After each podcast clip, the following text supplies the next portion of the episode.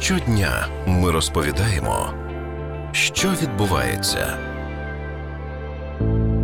Люди втрачають частину соціальних навичок через пандемію. Пише Вашингтон Пост. Зокрема, їм складно завершувати живу бесіду. Дехто не хоче повертатися до соціально активного життя, яке в них було до пандемії, із засиллям вечірок та безлічу контактів. Навіть обрати, що надягти на роботу чи вулицю, де декого величезний виклик. Наприклад, надмірна балакучість лише один із симптомів соціальної незграбності, що з'явилися внаслідок пандемії коронавіруса. Роблять висновки автори статті, що мов втратили із соціальних навичок за минулий рік. Слухайте далі на радіо НВ.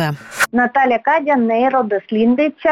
На будь-які процеси, які відбуваються з нами, реагує мозок. Як він зреагував на пандемію? Еволюційно для нас взаємодія, спілкування з іншими людьми це базова потреба. Ми вижили з вами тільки завдяки тому, що весь час перебували в спільноті інших людей. Одиначкам було важко вбивати мамонтів, відбиватися від ворожих атак. Коли ми відрізані від інших, то мозок продовжує реагувати на цю історію так само, як на смертельну загрозу. Почуття самотності чи почуття ізоляції це такий самий сильний біологічний сигнал, як е, голод і спрага для мозку. Незважаючи на те, що на вулиці там 21 рік, і ми всі розуміємо прекрасно, що нам не треба йти полювати на мамонта. Мозок не встигає еволюціонувати так швидко, як еволюціонує суспільство і технічні різні речі. Тому ми так само потребуємо взаємодії, бути частиною спільноти, комунікації, оцінки, обміну емоцій, енергії з іншими людьми,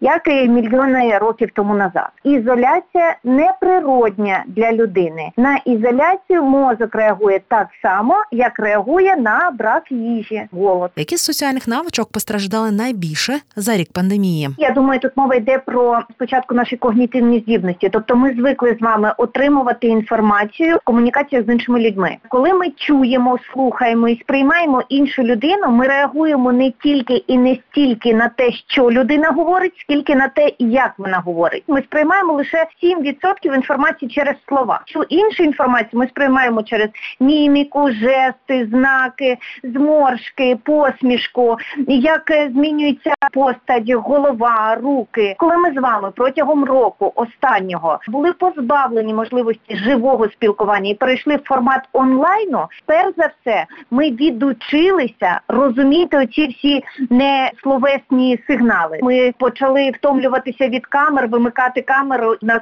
для сприйняття інформації залишились лише слова.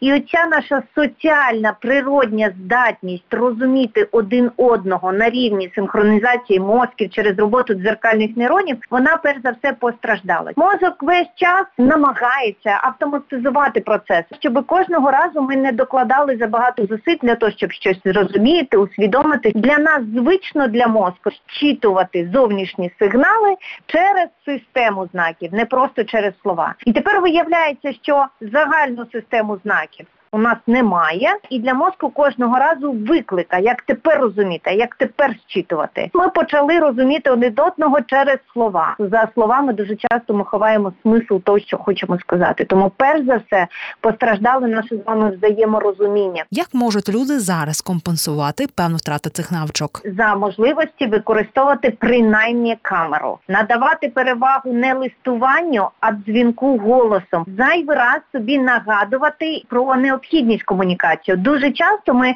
поступово починаємо звикати до нового режиму, де ми самі, де ми мало спілкуємось, де ми мало сперечаємось, і нам стає так комфортно. Чому? Мозок звикає. Він використовує звичний для нього тепер уже новий формат. Через усвідомлення того, що ми втрачаємо через ізоляцію, весь час провокувати розмови, запитувати про справи, розповідати про свої, говорити про свої емоційні стани обговорювати емоції стани інших людей, точно не включатись в історію про переписки, смски, чати чи що інше в цифровому форматі. Тому що чим більше ми знаходимо відповідей на запитання в інтернеті, а не у людей, чим більше ми знаходимо можливість виплескувати свої емоції в інтернеті, а не у спілкуванні з живими людьми, тим менш значущими для нас стають стосунки із справжніми живими людьми. Чи може рік серйозно вплинути на соціальні навички людини, адже вона їх набуває протягом багатьох років виховання та соціалізації. Недостатньо, і слава Богу, всі дослідження, які зараз е,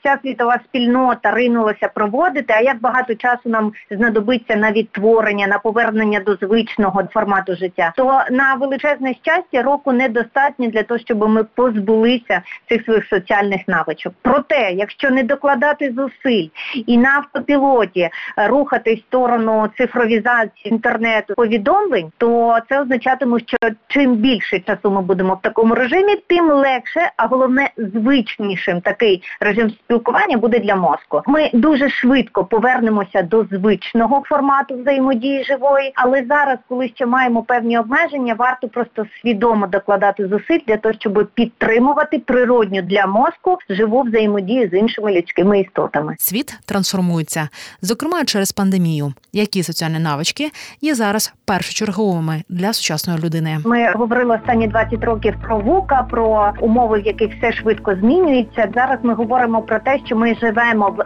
еру екстремальної невизначеності і непередбачуваності. Тому від того наскільки ми швидко навчимося здобувати нові знання, практикувати нові речі, змінювати те, що ми робили досі, або як ми це робили. Чим більш гнучкими і адаптивними ми будемо, тим легше нам буде в новому світі взаємодіяти. Адаптація і гнучкість це визначальні речі зараз для людини в контексті майбутнього і ще навчання протягом всього життя. Тобто зараз програє не той, хто менше знає, зараз програє той, хто не вміє навчатися. Адаптивність, навчання і гнучкість. Це Ірина Лопатіна радіо НВ. І ми говорили із нейродослідницею Наталею Кадою про те, як змінилися соціальні навички людини за рік пандемії.